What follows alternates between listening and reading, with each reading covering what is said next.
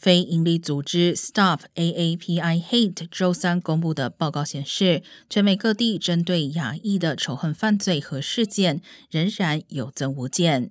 从二零二零年三月到二零二二年三月，该组织记录了一点一四万起由受害者报告的仇亚事件。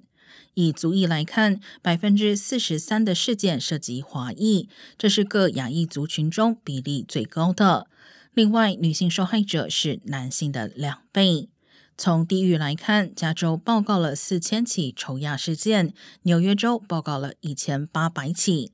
报告指出，尽管这些报告事件中大部分在法律上不构成仇恨犯罪，也不会被调查或起诉，但他们造成了显著的畏惧和创伤。